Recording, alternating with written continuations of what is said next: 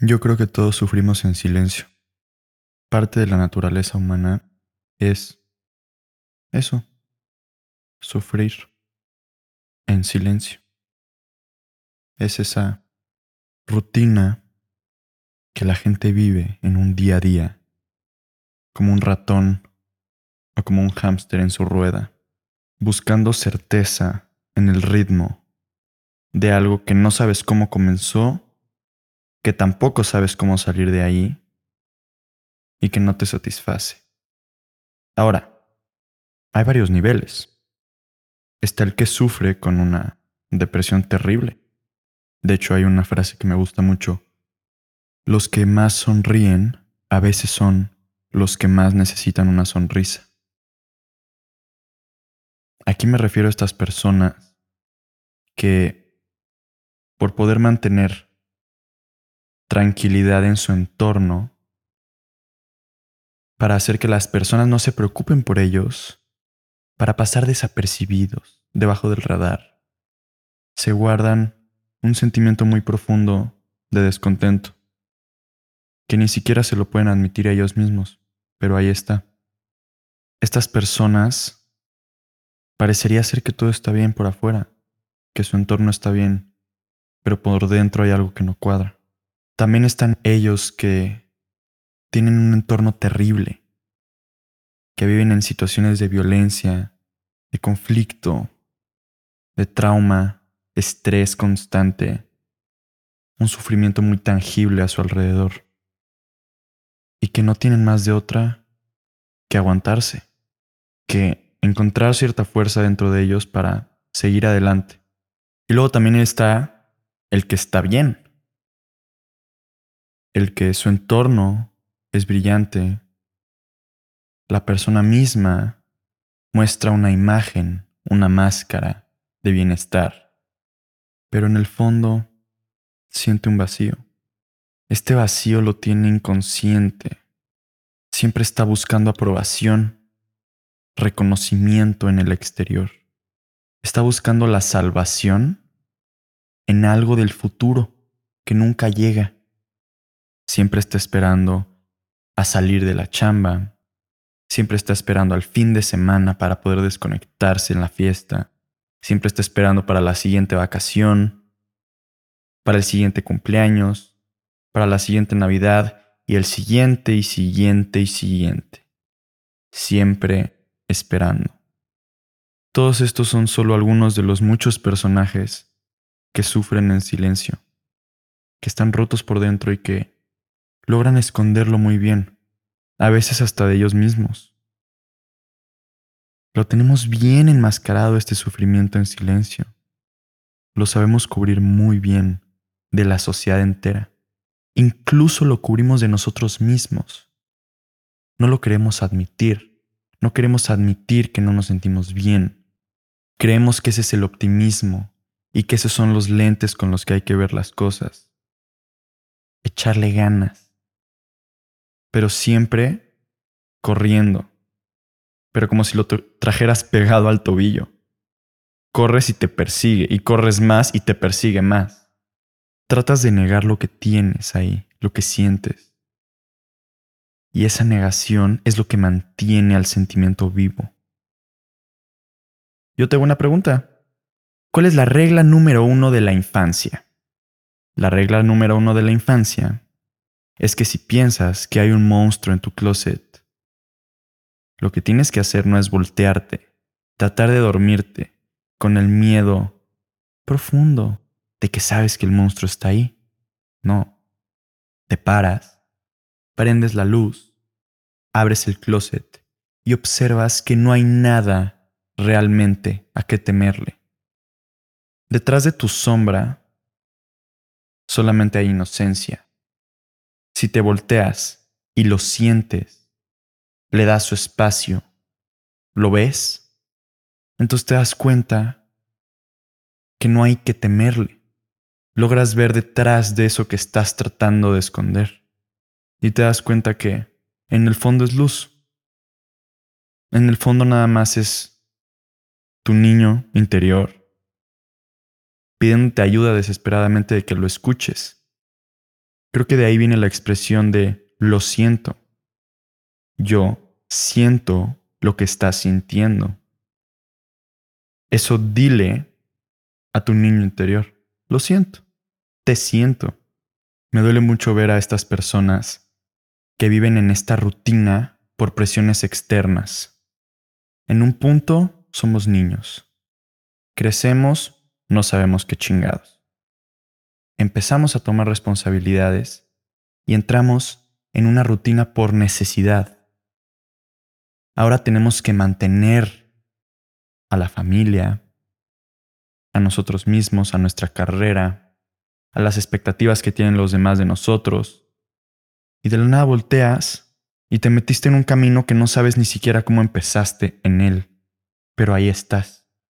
Y no le ves salida.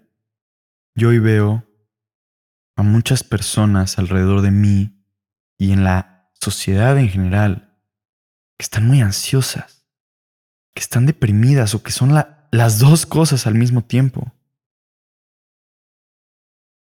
Y yo me incluyo, porque lo que pasa allá afuera es solo un reflejo de lo que también hay dentro de mí. Así que esto es un espejo, me estoy hablando a mí mismo. Y me digo, te digo, que está bien, lo siento.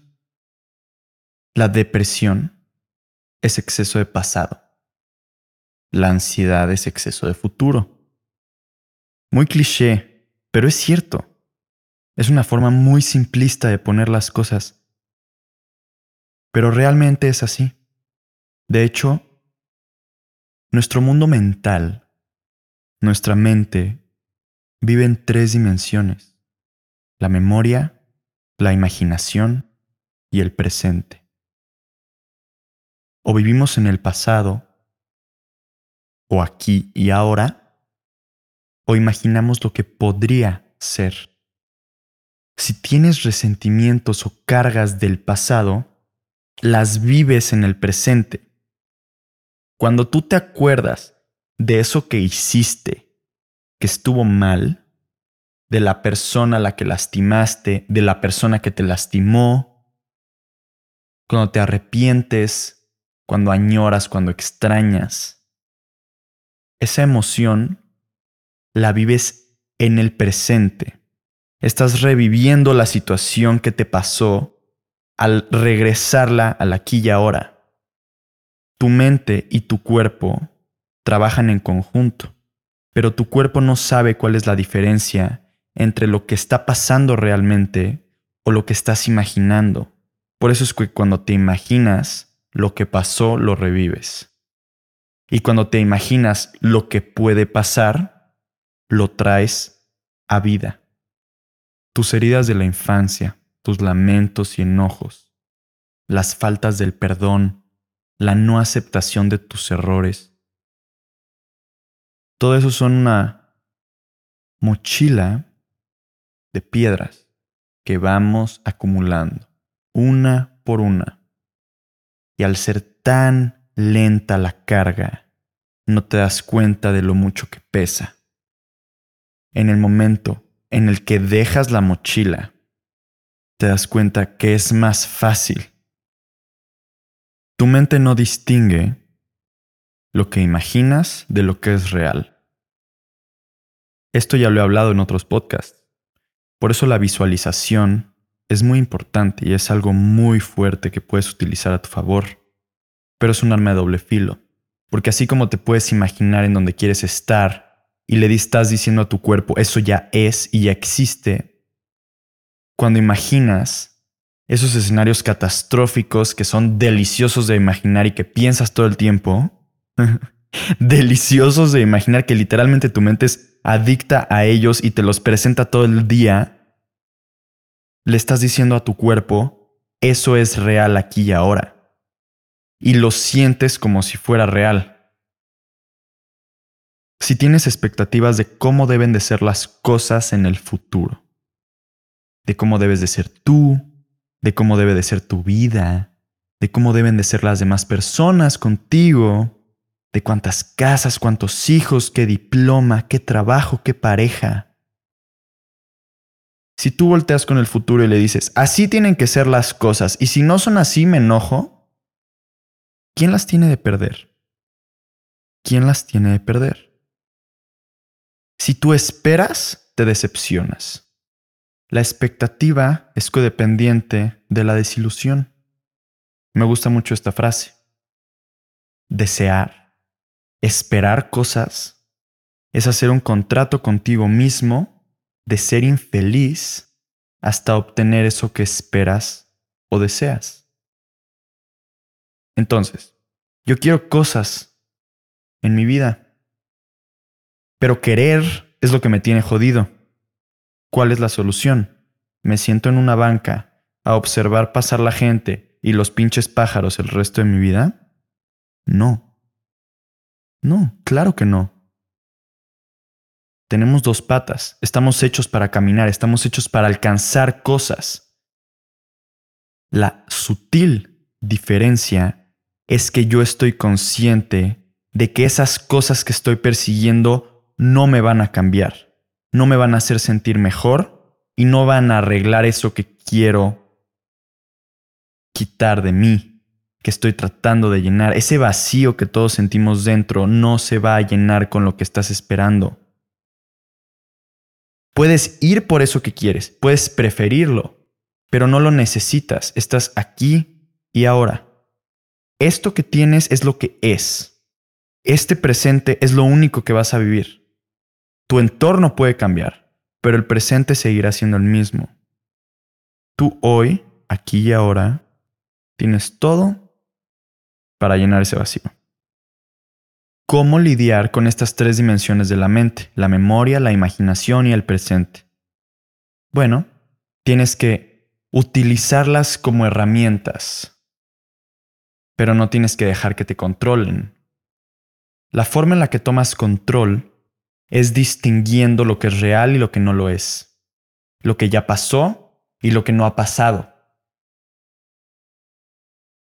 Cuando distingas el aquí y ahora de lo que fue y de lo que podría ser, entonces dominas a tu mente y la utilizas en vez de que te utilice. La respuesta al sufrimiento en silencio está adentro. Voltea a ver tu vacío.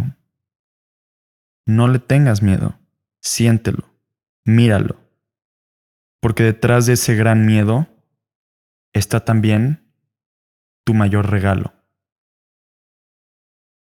Un abrazo.